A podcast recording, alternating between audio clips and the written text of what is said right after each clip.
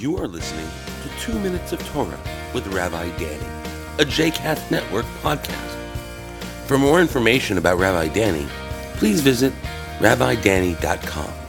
For more information about other JCast Network podcasts and blogs, please visit jcastnetwork.org. Shalom and welcome to Two Minutes of Torah, Parashat Terumah, the home against the synagogue.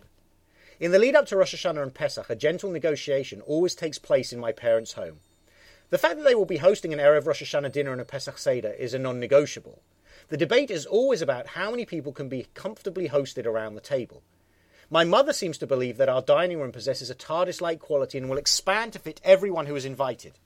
On the other side, my father wants to make sure that every guest has enough space both to their right and their left. A compromise is always found and the festivals are always celebrated around the dining room table. While there is no debate that the Seder should be celebrated at home, on Erev Rosh Hashanah, since becoming a rabbi, I've been challenged by the fact that there's a service at synagogue and a festive meal in the house. Thankfully, with careful time management, I can be present for both. But it does demonstrate the potential rivalry between our two Jewish centres, the home and the synagogue. This week, we read the description of how the tabernacle will be built and what items and utensils will be required within it. Amongst the items to be constructed, we are told, You shall also make a table of shittim wood. This is the dining room table of the tabernacle, and eventually the temple. The accompanying vessels leave us in no doubt about its purpose. And you shall make its dishes and its spoons and its covers, its bowls to cover it with, of pure gold shall you make them. Essentially instructions for an ornate and expensive set of crockery and cutlery. We all know the power of sharing a meal with someone as a way of getting to know them and finding out more about them. Inside the tabernacle there was a table across which God could be encountered, and upon it there was always to be bread, and you shall set the bread of display upon the table before me always.